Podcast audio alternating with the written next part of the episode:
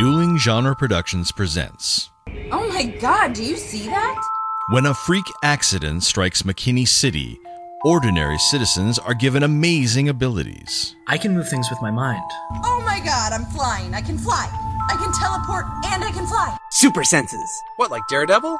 We are just playing fast and loose with this whole science thing today, aren't we? Now, there are villains. Billy, when you have an arch nemesis, do you just kill them immediately? No. You tie the ropes just loose enough so that they can keep escaping. That way, when you finally do win the day, you can sleep well knowing that you rose to the challenge. Your brain works differently than other people's, doesn't it? And heroes. Elliot Markowitz, Gwendolyn Allen, Jeffrey Gibson, Lindy Gibson, Simon Holt. Splendid, you're all here. I'm going to make you all into superheroes. Screw it. Let's go save the day. The powerful. After I drain everyone here, McKinney City will be mine. I'm gonna show this whole city what real passion truly is. And the underdogs. You're all imagining me as a singing, dancing chipmunk right now, aren't you? The people in that store need help, and we can help them in a way no one else can. We have great power, which means there are responsibility. I mean, Jesus, what's the point of having five freaking Spider Man movies if we can't even learn to do that? Geek by Night, an original podcast series about five friends running a comic book store with superpowers. You're really going to keep running a comic book shop while trying to be superheroes? It might not always be easy, but I think the world could use a few more underdogs. Available at duelinggenre.com and podcast apps everywhere.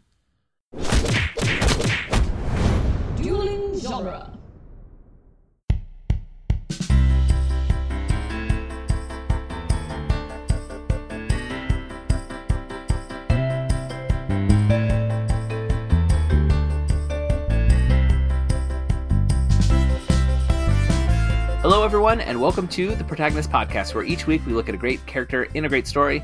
I'm Joe Dorowski, and this week we're discussing Susan Vance and David Huxley from the film Bringing Up Baby. And joining the discussion is Protagonist Podcast co pilot Andrew Dorowski. Welcome, Andrew. Hello. You are always here, just not always uh, the you know co-discussant during uh, the the episode. Uh, but Yes. glad to have you on to talk about Bringing Up Baby, which is a 1938 film directed by Howard Hawks and starring Audrey Hepburn and Cary Grant. It tells the story of a socialite heiress and an absent minded paleontologist falling in love during a very strange day that involves chasing a leopard through Connecticut. The screenplay was written by Dudley Nichols, Hagar Wilde, Robert McGowan, and Gertrude Purcell, and was based on a short story by Hagar Wilde. Now, Andrew, do you remember when you first watched Bringing Up Baby? So our parents liked this movie. I think I saw the VHS when I was around 10 years old um, and didn't have an adequate appreciation for film in general and black and white films in particular. And so I probably didn't engage with it fully. And it's it's really um, a very fast film. And so I don't know if at 10 years old I would have been able to keep up with it. Particularly the humor is just rapid fire. It is machine gun paced dialogue, um, but without, Yeah, there is no room to laugh. yeah without the pauses for laughter. So, um, like one complaint about network TV sitcoms is often well, like the laugh track. But what the laugh track does when when it's an actual studio audience is it gives the performers times to pause after joke lands before the next line, line of dialogue. With this one, like if you're laughing, you're missing because they're just running straight ahead. they're just moving forward, and it is so witty. Some of the dialogue that is written that like you want to pause and appreciate it, but you can't because you know something else funny is coming up next, and you really want to hear the next line. Yeah, or or sometimes you are your brain is catching up with the humor and you're hearing like the third joke and your brain finally says, "Wait, that first joke was really funny." mm-hmm. Yeah, definitely. Um, and I- think I'm similar to you. I don't remember when I first watched it. It was just one that my parents, you know, our parents had on VHS, so we we both saw it. Uh, you know, and but I remember vividly showing it to some friends in high school. Uh, like that's the first time I remember like like that I can actually remember. But I know I'd seen it before then because I, you know, why would I have been recommending it to my friends if I hadn't seen it before? Um, and it is an interesting experience. I remember to watch it because there's that like pause uh, at the beginning of like uh, like I'm getting a feel for this, and then you just kind of have to realize that these are uh, in some ways like human actors playing cartoon characters like everyone is very broad. Everyone is a character Yeah. right? Um and w- but once you're into that world i think it all works. Like it, it does function really well. Um but but I- it does take a little bit of of like easing into it i think I remember watching it as an adult and realizing that I didn't really remember a lot of the film, even though I definitely did remember the film, if that makes sense. Like, I remember, you know, big things. It's like, okay, well, there's the leopard, and the leopard's named Baby, and there's Cary Grant, and and he's this kind of silly paleontologist nerd guy. I'm like, that's funny. And even though he's like he's like tall and, and handsome and broad, like this doesn't seem like a nerd, but um that's beside the point. Um and then the woman is is kind of pushy and all these things. Like I remember about the movie, but I realized that it's like, oh, I don't remember what is in this movie. Like I didn't remember stuff in the jail. I didn't remember half of the stuff at the house. I remember him. I remember Cary Grant like standing on the side of a car as it drives away and being like, "Oh, that's funny." Yeah. Um. All right. Let's let's run through some trivia, and then we can get to some of those plot points that you're referencing because it, it is a delightful film to go watch. I hadn't watched it in years um, before this. Oh, and I wanted to say, uh, I, you rented it through Amazon Prime, right, to watch it? Uh, at at some point, I did. Yeah, uh, I I did not rewatch it for this because I'd watched it in the last few months. Okay. Um, I just did a search on our smart TV, and it said if you download this channel called Hollywood Romances, you can watch it for free. Uh, It just means like every 25 minutes, there's like one 30 second commercial that just interrupt. Like it's not timed, like Well, a line of dialogue gets cut, gets cut off to show you a, a, a Papa John's commercial or whatever. Um, but but it was free, you know. So I just uh, you know, uh, if you have uh, any smart TVs with streaming apps, you you can track this one down very easily. It turns out because I was planning on going to rent it from the library, but our library is shut down at the time of this recording. Um, so some trivia: this movie was a flop when it came out, um, and Katharine Hepburn was even labeled box office poison, which seems odd considering her reputation now. um, as It one doesn't of the seem actresses like the Katharine Hepburn history. I know. Yes. Um, it, and apparently didn't really gain appreciation or a fan following until it started to air on television in the 50s and 60s. Um, and that's when it, uh, it, it like gained traction to the point that, um, it is very well respected now. It was added to the National Film Registry, which um, is meant to preserve the great works of filmmaking in American history for all time. That was added to the registry in 1990. Um, it was ranked 88th on the AFI list of 100 greatest American films of all time, and that's from their 2007. You know they update that every every 15 years or so. Um, but it was number 88 of all films ever on that list. Um, and it also it appears uh, like I saw it was like in an Entertainment Weekly list of the greatest Hollywood films. It was in the top uh, 50. Uh, so so it's definitely gained a reputation after initially um, failing to find an audience in uh, 1938. Is that when I said it came out? Yeah, 1938.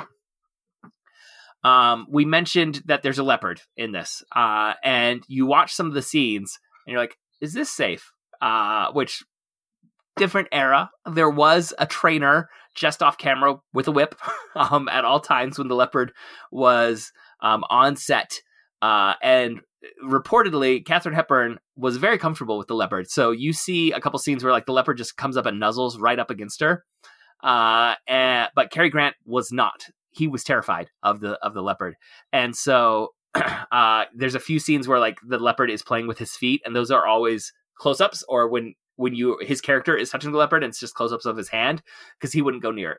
Um, there's there's a few wide shots where you see him, but most shots of Cary Grant and the leopard you can tell are rear project- projection if you're looking for it, where they were using previously filmed footage of the leopard in, in the set and projecting it against Cary Grant's performance. um, I feel like he used that in his performance for his character. yeah, you believe he's scared of it. um, and, and, you know, he is also uh, an iconic uh, actor, so he has the acting chops. And watching this, it just makes you wish Superman had been big enough that uh, he could have played Superman in his prime. Because seeing him as this Oh, character, yeah. you're like, oh, that's Clark We- Kent. There's Clark Kent He- walking he- across the screen. That's what I always thought of when I saw him. Is like, okay, this looks like Clark Kent, but it also felt like I knew he should be Superman. So it felt like not not the really convincing. Oh, this guy is a dweeb. It's like, oh, this is Superman pretending to be a dweeb. Yeah, and in his other roles, you know, Cary Grant could play the superhero if superheroes had been a thing for him to be playing in, you know, the 1930s. Um, uh, yeah, he, I, I think he would have been uh, like fan casting any actor of any era to play Superman and Clark Kent. I think Cary Grant has to be mentioned at least, if not the choice. So uh, Hepburn and Grant also co-starred together in uh, three other films: Sylvia Scarlett, Holiday, and The Philadelphia Story. Um, and the last bit of trivia that um, I saw mentioned in several places as I was looking up stuff about Bring It Baby, that Susan Davis, the Katharine Hepburn character, has been identified as one of the earliest examples of the trope of the manic pixie dream girl. Have you heard this term, Andrew? I I definitely have. Yeah, it's a, it's a more recent, uh, more recently identified character, which tends to be um, like a hyper inter- intriguing but available female character that advances a male character's life in some way, but doesn't the, the female character doesn't seem to have their own agenda. Uh, they're they're just there accompanying uh, Having crazy pushing- adventures. yeah, pushing the male character into crazy adventures. Um, and there's uh, some pushback on the idea of that trope in general. Uh, you can find lots of lists of examples, but um, this character, once people started to talk about it, was one that uh, people latched onto, saying, "Well, this this might be the first version of it." Yeah, right, and well- I think the idea um is like embodied in, in a movie like this where you have okay, the the man has a standard typical boring life and then this woman arrives and brings so much fun and vigor and energy that it creates fun for him and that is kind of her function in the story is to create fun and take him out of his his you know black and white gray tone life into this fun energetic adventure And he is transformed in a different place in his life at the end, and she is largely the same character. Um, is often what what happens Yeah. with these manic pixie dream girl uh, type characters. yeah Uh, but she's again, there there- to you know fall in love with him and change him a little bit Yeah. And there, there's debate and criticism of this trope and which characters actually align with it that we're not going to get into entirely here. Um, but when once I heard it described, I was like, okay, I can see how she gets lumped in with with that kind of character. Um, all right, before we move on, listeners, we want to thank each and every one of you for listening, and especially thank those of you who support us on Patreon. If you would like to support us financially, we invite you to go to patreon.com slash protagonist and support our show with at least a dollar per month. All supporters on Patreon at any level receive access to our special quickcasts, which are shorter episodes in which we break down newly released films and trailers and give monthly updates on our fantasy box office, which is not going to be terribly interesting. Uh, at, at the time of this recording, we're in March, and let's just say uh, amongst the least of the concerns of the coronavirus impact is that the, the box office is going to be an entirely different beast for the next couple months um, as we're all figuring this out. So, all patrons who, support us with $5 per month or more get to choose a topic for us to discuss. Now, on to the plot summary. And I think this plot summary captures some of the fun zaniness of the film, but it does not deliver on particularly Hepburn's performance, which you need to find footage of her delivering some of these lines. And it's one of those where you're like, how did she memorize that? And how did she say it so fast? like how and so comprehensively where like you're not saying what did she say? You're just enjoying what she's saying and the speed at which it's being delivered with great clarity. Yeah if if there's anything incomprehensible about it it is not how the things are said it's just how fast they are said. Yeah it, it definitely feels um for modern audiences i think i think like sorkin-esque right? The uh you know just this but this, maybe faster. Or or um also gilmore girls right? Uh you know where there's uh very fast like the the conversation is more quick-witted than humans actually are in real life. Like no one can make these comebacks or uh these double entendres or these puns uh and have it flow as though it's just a constant stream from their mouth. But when you watch this performance it feels natural even though it's completely unnatural to be able to do that kind of uh you know that, that to speak in that way uh in casual conversation. Mm-hmm Yeah, and like the the the driving force of this is the interactions of the people. Like the plot, like you said, comes from a short story, but then when you fill it with all of these personal interactions, it fills up. Yeah, definitely. All right, so David Huxley is a paleontologist who has been working to complete a brontosaurus skeleton for four years, but he lacks one bone and intercostal clavicle. He's also engaged to be married to Alice Swallow, uh, and he is also supposed to impress Elizabeth Random so that she will donate $1 million to the museum. He's a very mild mannered man with a lot happening around him in these, eh, you know, at this moment in his life. Uh, while playing golf with Elizabeth like the mildest of manners.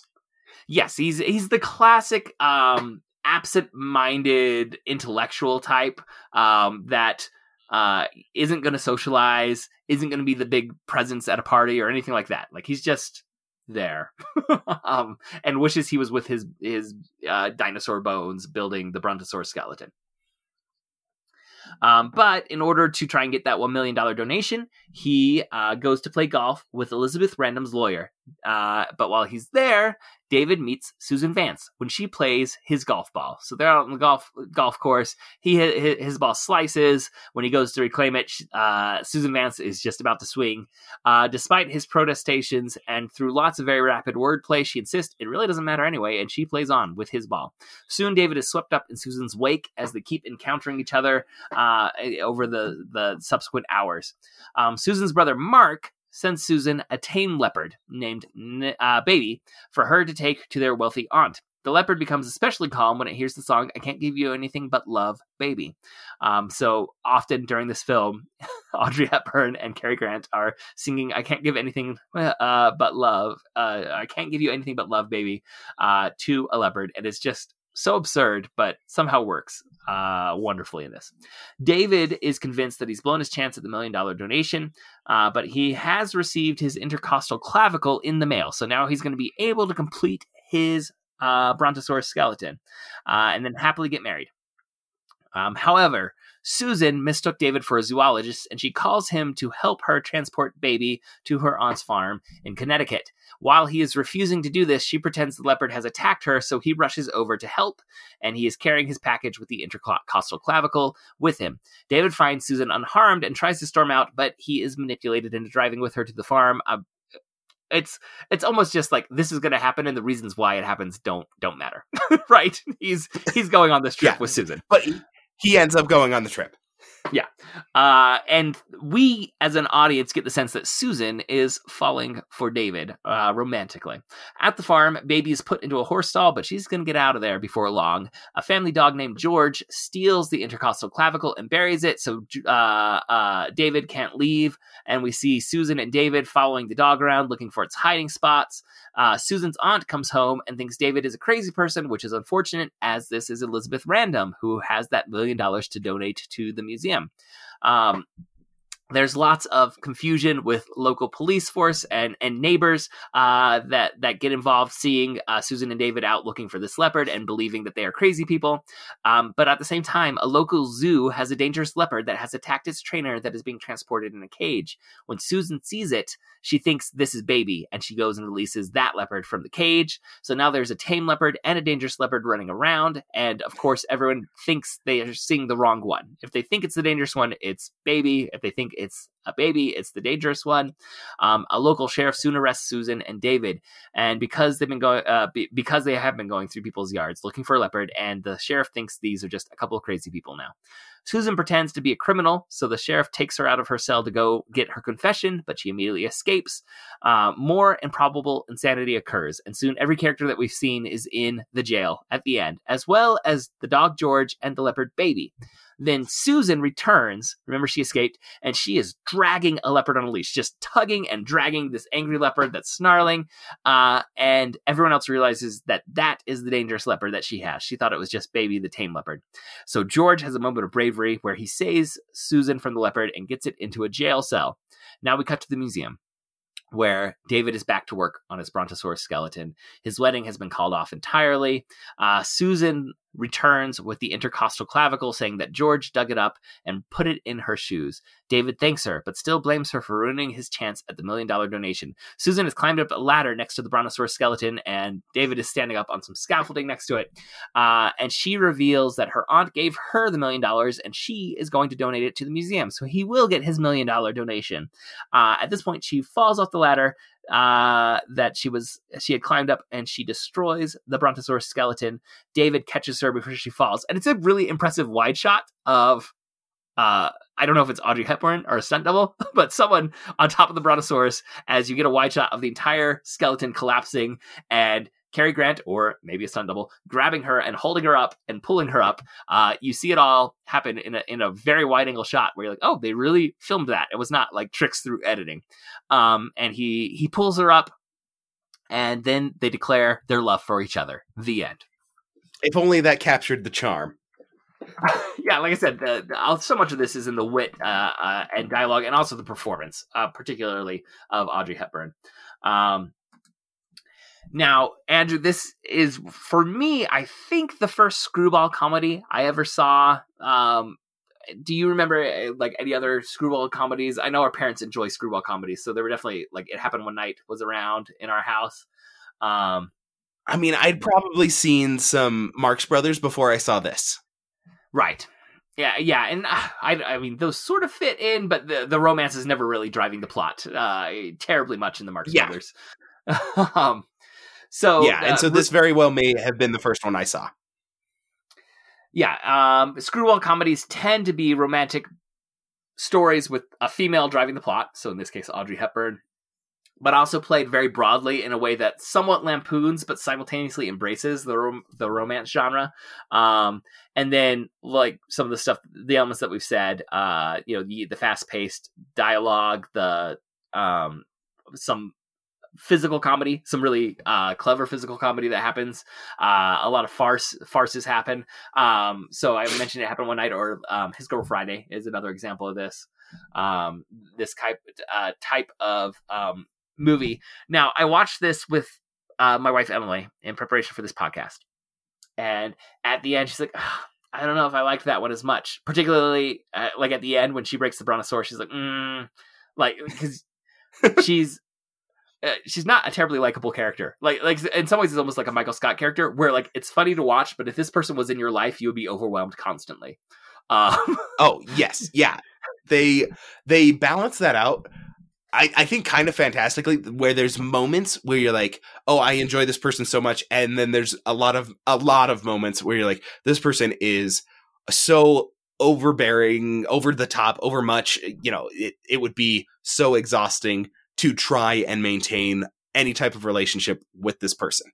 Yes, but uh, so I was saying I was watching this with my wife, and when she said that, I said the only DVD, like we own hundreds of DVDs because I study pop culture, I do this podcast, we own a lot of DVDs in our family. She owned one when we got married, so she added one DVD to our collection.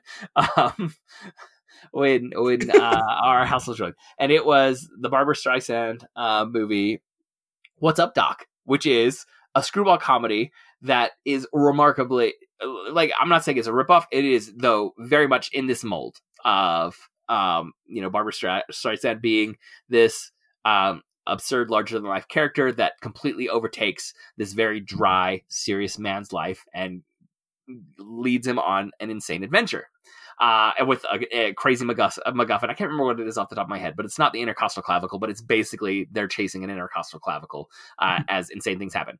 And I said, that is one of your favorite movies, and it's the only DVD you added, and it is basically this movie. And she pauses, she's like, yeah, but she didn't ruin his life's work at the end. Like that was just the bridge too far. was her breaking of the brontosaurus skeleton. I was like, okay, this this woman is just too much at this point.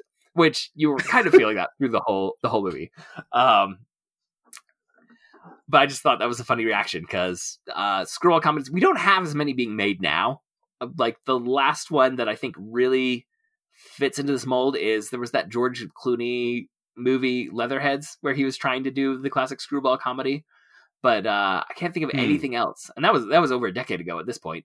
Um, uh, but I miss it. Like I think there would be. I mean, I guess Leatherheads didn't really tear up the box office at all. it wasn't like a big hit. It's I, I, this may be the first mention Mhm. of Leatherheads in a very long time by anyone on Earth.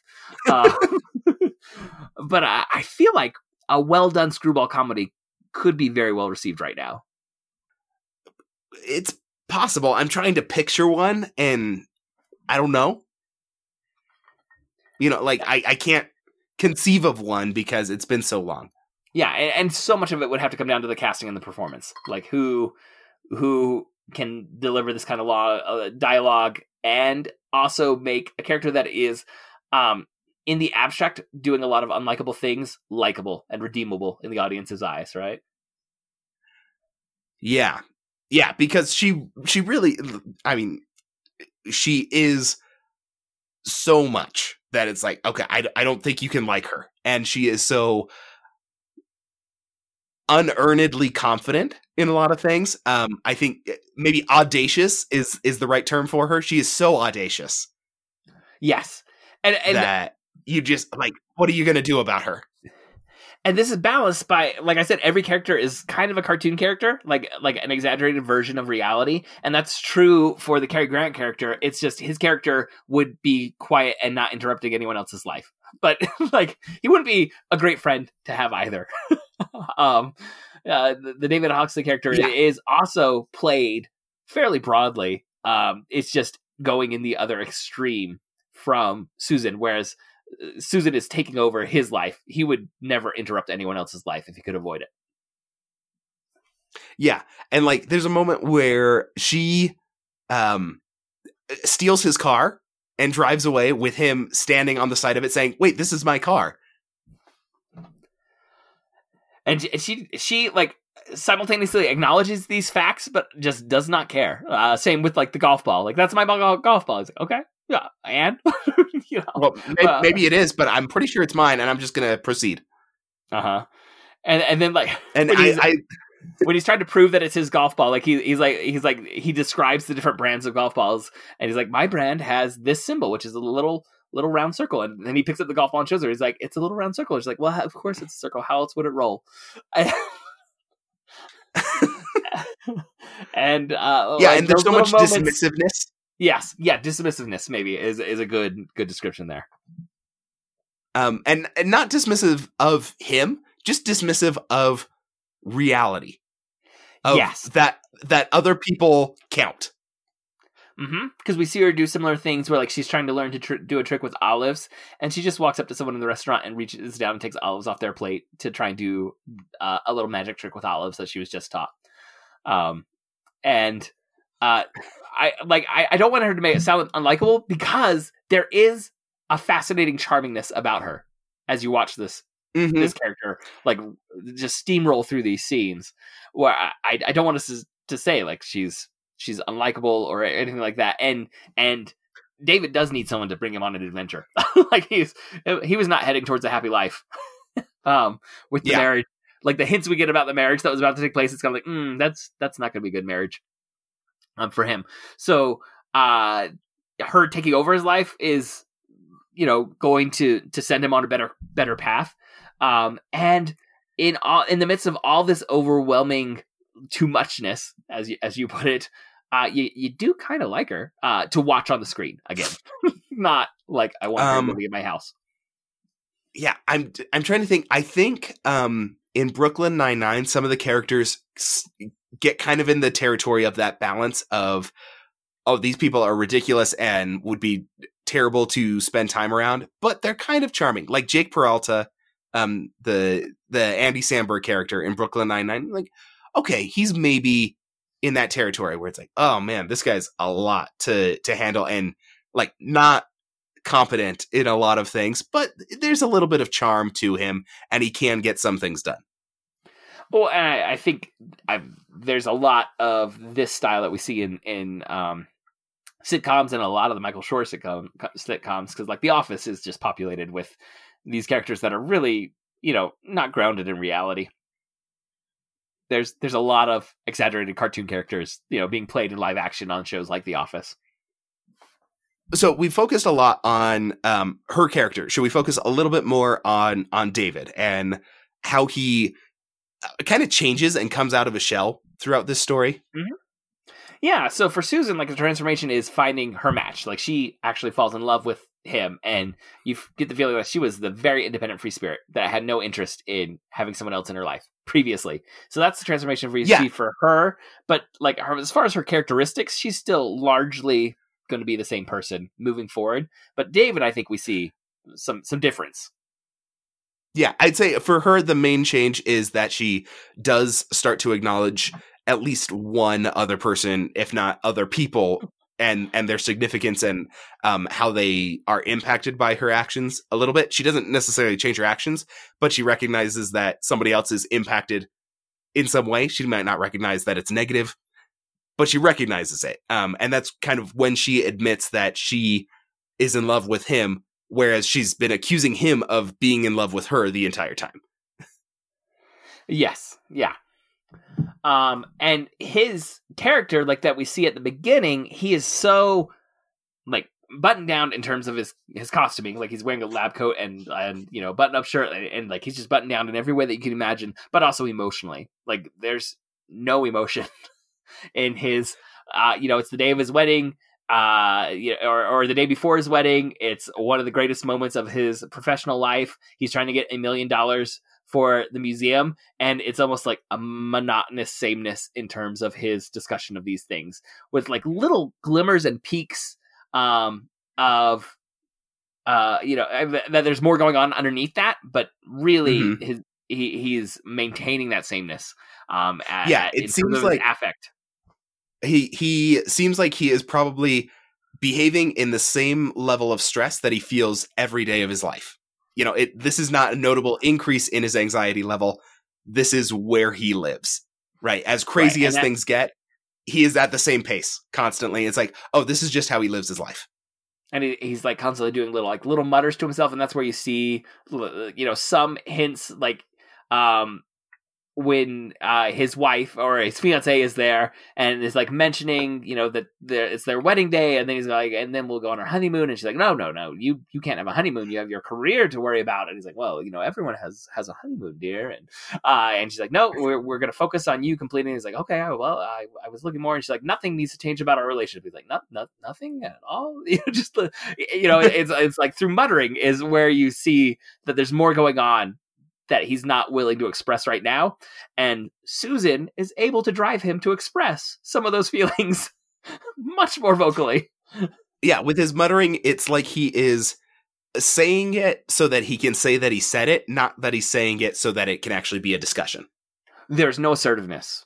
Like like Yeah. we we talk about how susan um like as a character like steamrolls through scenes. He is being steamrolled by his fiance you know in that opening scene as well. Um and um what one thing that susan is able to bring about in terms of transforming him as a character is he does start to stand up for himself uh you know as, as this day goes on and and plans are going awry and his intercostal clavicle is, is stolen by the dog um like he starts to make demands about his needs and from the short version of his life that we're given pre Susan, you get the sense that he he was never going to do that ever. Mm-hmm. Yeah, and it's I'm trying to think like what is it that causes the transformation, right? What is the element that is injected into his life that that causes him to start doing things differently? Well, so at first there's like the high levels of exasperation with Susan, but then um like even with that, it's still a lot of the same David that we saw earlier. Like one of the first big bold moments that we see is when he thinks Susan is in danger from this leopard. Uh, and he runs out and he's he and runs he out, goes like across town to to help her. yeah, that's uh, like the the biggest physical moments we've seen before are a couple pratfalls where he fell down. Um, you know that that was it uh, as far as his his big physical moments. But his like breakneck sprint that's like one of the first big decisions followed by action that we get from him. Like even him being on the golf course, it's because he was told to go to the golf course, not because he wanted to go golfing. Um, Yeah, and so he has this he does have a core of caring about other people or at least about an other person when they seem in grave danger, which maybe he has not interacted with enough in his life. Yes. and Yeah. and so something about danger brings something out of him. Well, and I think it's also um, even though he's not ready to admit it himself, and as an audience, I think we're we're told first that we see Susan falling for him, not him falling for Susan. I think he has, um, if not a romantic, but like a social interest in Susan, right? Like he is concerned uh, about her to a level beyond which we see him expressing concern for anyone else. Yeah, he, like, and I think social concern is um, a good way to say it because they they spend time at a party and she gets into a position to be embarrassed, and he is immediately trying to shield her Oh, from true. Yeah, embarrassment. he he tries to help her immediately. Then, um, Uh, when- even though she has been in no way pleasant to him, like he has every reason to want her to be embarrassed, and he immediately says, "No, I'm not going to let that happen." And you get the sense, like maybe it's just sort of a nobility that he has, but it does seem almost specific to her. It's it's like um, it's like a protective um intent that he has because he sees that she is not able to handle something about this situation. She doesn't have the grace for this situation. And so he's going to help her. yeah there is um uh, this protectiveness like you said um which is both i think some inherent um like uh, I, uh, what's the word not nobility but just just like a sense of social grace and and um He's a like, there's an gentleman.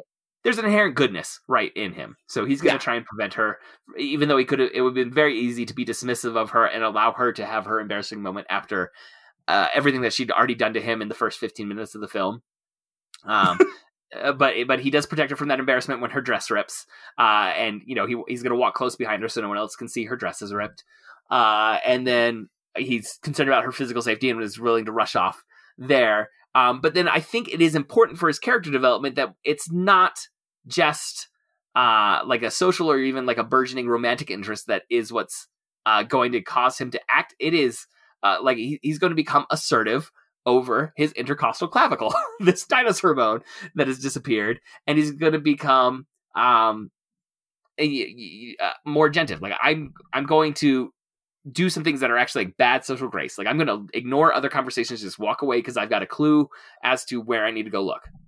Yeah, so his transformation is not just in that in the interactions with her. It is a, a transformation, right? He is growing and changing um, because of the interactions with her. Mm-hmm.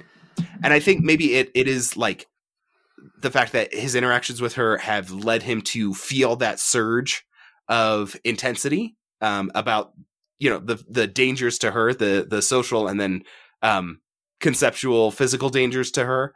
Um, and that's that's how the finale goes is he's engaging because there's a physical danger and she has gotten herself into real danger with the with the with the ferocious leopard um but then he, translates that into okay well i can feel intensity about this not just for her i can feel it about the things i have passion for right he finds his passion um for for the uh, paleontology right this is the thing that i've really cared about and i am i am going to fight for it for once in my life Yeah, and um, this is like he needed a Susan in his life to be able to reach these points.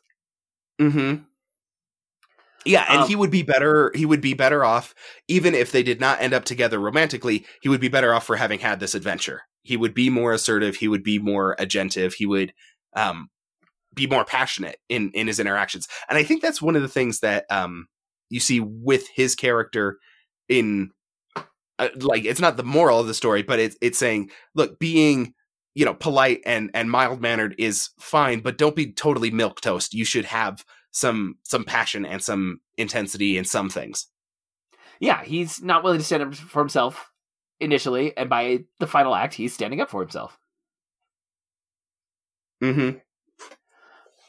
Um, now, in in praising this film, we've I think we've we've mentioned several times the dialogue and Hepburn's delivery, but I also do want to acknowledge there's some fantastic farce, um, just plot wise farce, uh, that is able to get built in to individual scenes, but also the plot as a whole. Um, Yeah, they do a number of small farces, which is a small misunderstanding.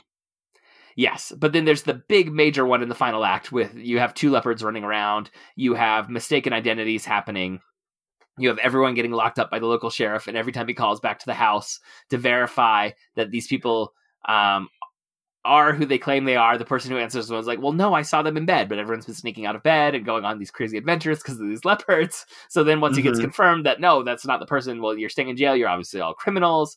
Um, so and then uh, and then she plays that one, which is I think that's one of the best sequences in the film is when she is convincing the sheriff. Um, and is there a detective? I mean, there's like three officials there mm-hmm. That she is convincing that she's part of a a mob. A gang.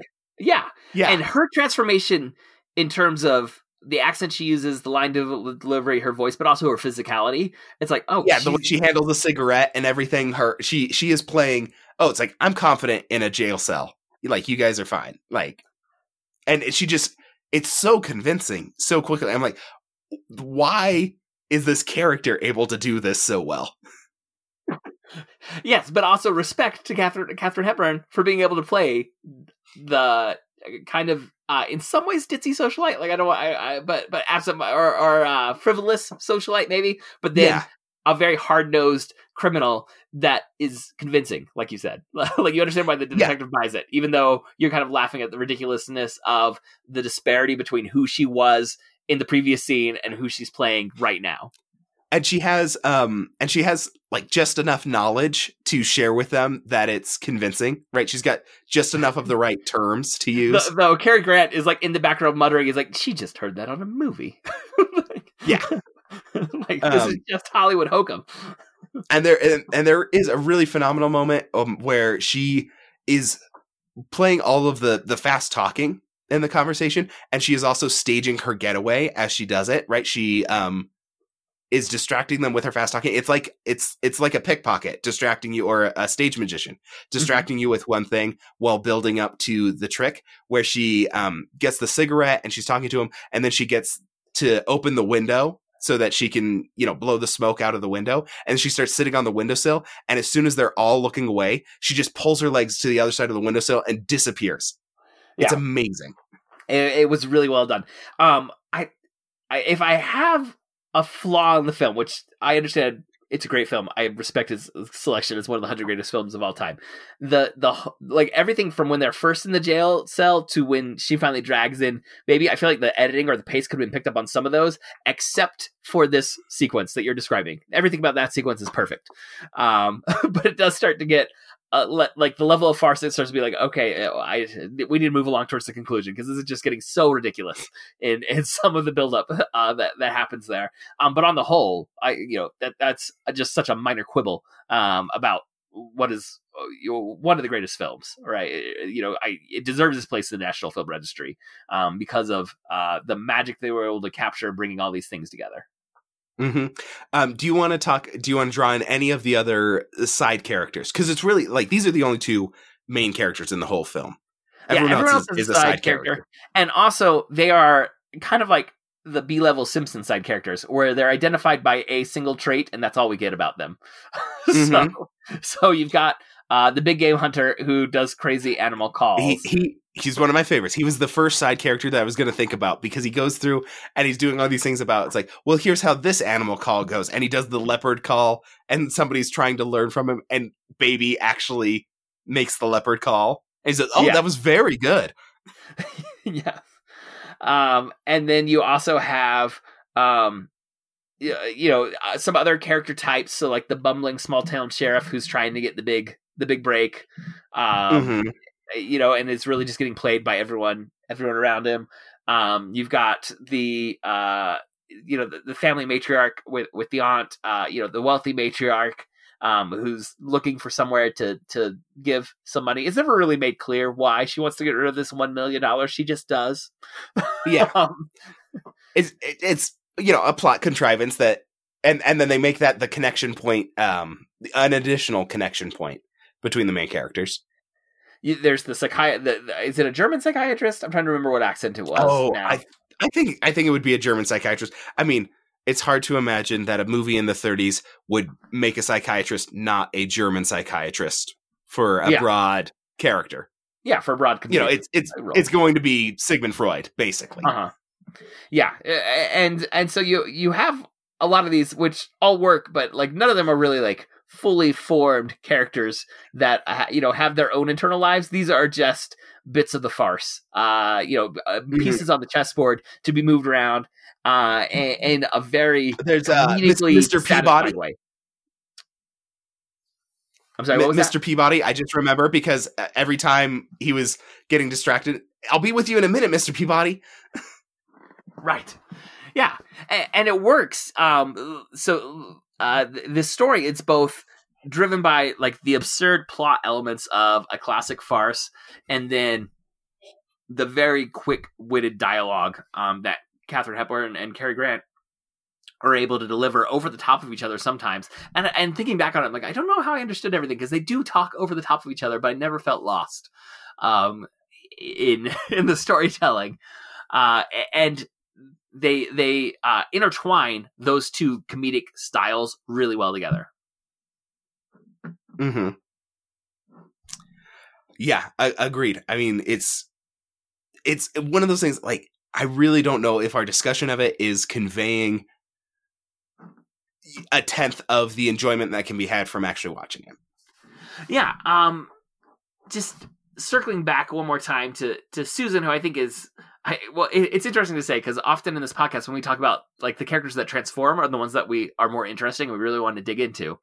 I think Susan is more interesting one to think about, and and um, it drives a lot more of the comedy, and and certainly is is moving the plot along uh, through her through her actions. Why do you think that is? That it's not the character that's going to be engaging in the transformation that is the one that that stands out more. In I- particular, I mean, th- these are both great, great actors, right? Uh, eh, eh, but you know, Cary Grant is often like the leading man for this era of Hollywood. But I feel like he's overshadowed shadowed by Katharine Hepburn in this movie. hmm I think part of it is um, the energy, right? They went so mild mannered with Cary Grant that his energy is so toned down. Even in the moments where he gets to do something, it's a, a flash, and then he's back to mild manners. Um, and she is so high energy the whole time that she she's just sucking so much of your attention in. Um, it's hard to focus on his performance because her performance is so energetic. It's popping. I agree with that, which I, I think was a necessary balance. Like if you had um, a really energetically broad character instead of the mild mannered broad character, like think of like a Jim Carrey against Mhm. you know you know something like that. Like it would just be so overwhelming for the entire film. I think like it, uh, it, it was the right choice to have Cary Grant rein in. Um, and, and then like have those moments when he's screaming, you know, all of a sudden where he, you know, it Yeah. bursts out. and and he, yeah, and it's kind of amazing that he pulls it in so much because it's Cary Grant, right? He he is you know one of the leading men of all time, and he just shuts himself down so small, so tight. You're like, this guy, are like, are you sure though? Yeah. Um, and so I think a lot of it is is how much they had him rein it in because even if he had been uh, a little more casual or a little more cool, you would be totally drawn into him. But he played it so mild. So another thing that I think is one of the reasons that that her energy draws you in and and she becomes almost more interesting is because you see the balance of of her audacity uh, along with like I'm not sure how she's still okay. Like, is this the first time she's been to jail, or has she gotten out of it before? Because it seems like she should have gotten herself into a lot of trouble, and so you kind of have this mysterious mysterious idea about okay, but what's her backstory? Like, how much trouble has she gotten herself into with this personality of hers? Well, and we we see how David needs her to kind of bring him out of his shell. I think she does need him to tone herself down a little bit because we see near car accidents with her. We see her fall into uh, a creek because she thinks it's something she just walk across, but it's actually super deep. We see her uh, fall uh, off the di- the ladder onto the dinosaur, and the dinosaur bones break beneath her. Uh, like you, She almost captures a, a, a ferocious leopard. Right. Uh, she's in constant danger uh, in the way that she's living her life, and uh, a slight calming influence is going to do wonders for her longevity as a human. Yeah, you just kind of wonder. It's like, okay, but like, how long can this mess last? yeah. without a calming influence. And so, and you kind of wonder, it's like, how has she made it this far? Yeah, no, I, I like that. Yeah, and, and and all of that I think is why um the the extremes work so well. Um Yeah, it's it's like when um when you see somebody who just has all these stories about them, all these legends, like you get the sense is like, okay, there's got to be so many stories of her. Like in in 15 minutes, in the first 15 minutes, she's had stuff that's worth three different dinner time stories for somebody to tell. so how many stories must her life be made of? I completely agree. I I think that's a good point, and it's why I we're kind of happy to see them together at the end, um, because despite the uh, how how differently uh how, how different energy levels they operate at, they're going to be good for each other. Um, they're, Mhm. they're going to be better together than they had been individually when we first met them. Right. All right. Well, I think that is going to wrap up this episode. Thank you for joining us. For show notes and links to all the other great dueling genre shows, you can go to duelinggenre.com. Also, please subscribe to the Protagonist Podcast in your podcast app of choice, and please leave us a review. That really helps us out. We would like to thank Nick English, who designed our logo, and Scott Tofty, who composed our theme music. If you enjoyed this episode, you may want to check out episode number 64 when we talked about Frasier, which is uh, a TV show that really uh, loved to indulge in a good farce, uh, or episode number 186 when we talked about North by Northwest, which saw Cary Grant in a different kind of leading man role uh, than what he was called on to perform in Bringing Up Baby. You can reach us by emailing feedback at protagonistpodcast.com. We're also on Twitter. You can follow at protagonistpod or at jadorowski. And our producer, Andrew, is at Disminute. And our Facebook fan, pa- fan page is facebook.com slash protagonistpodcast. Thank you again for listening, and we'll, we will be back next week to discuss another great character in a great story. So long.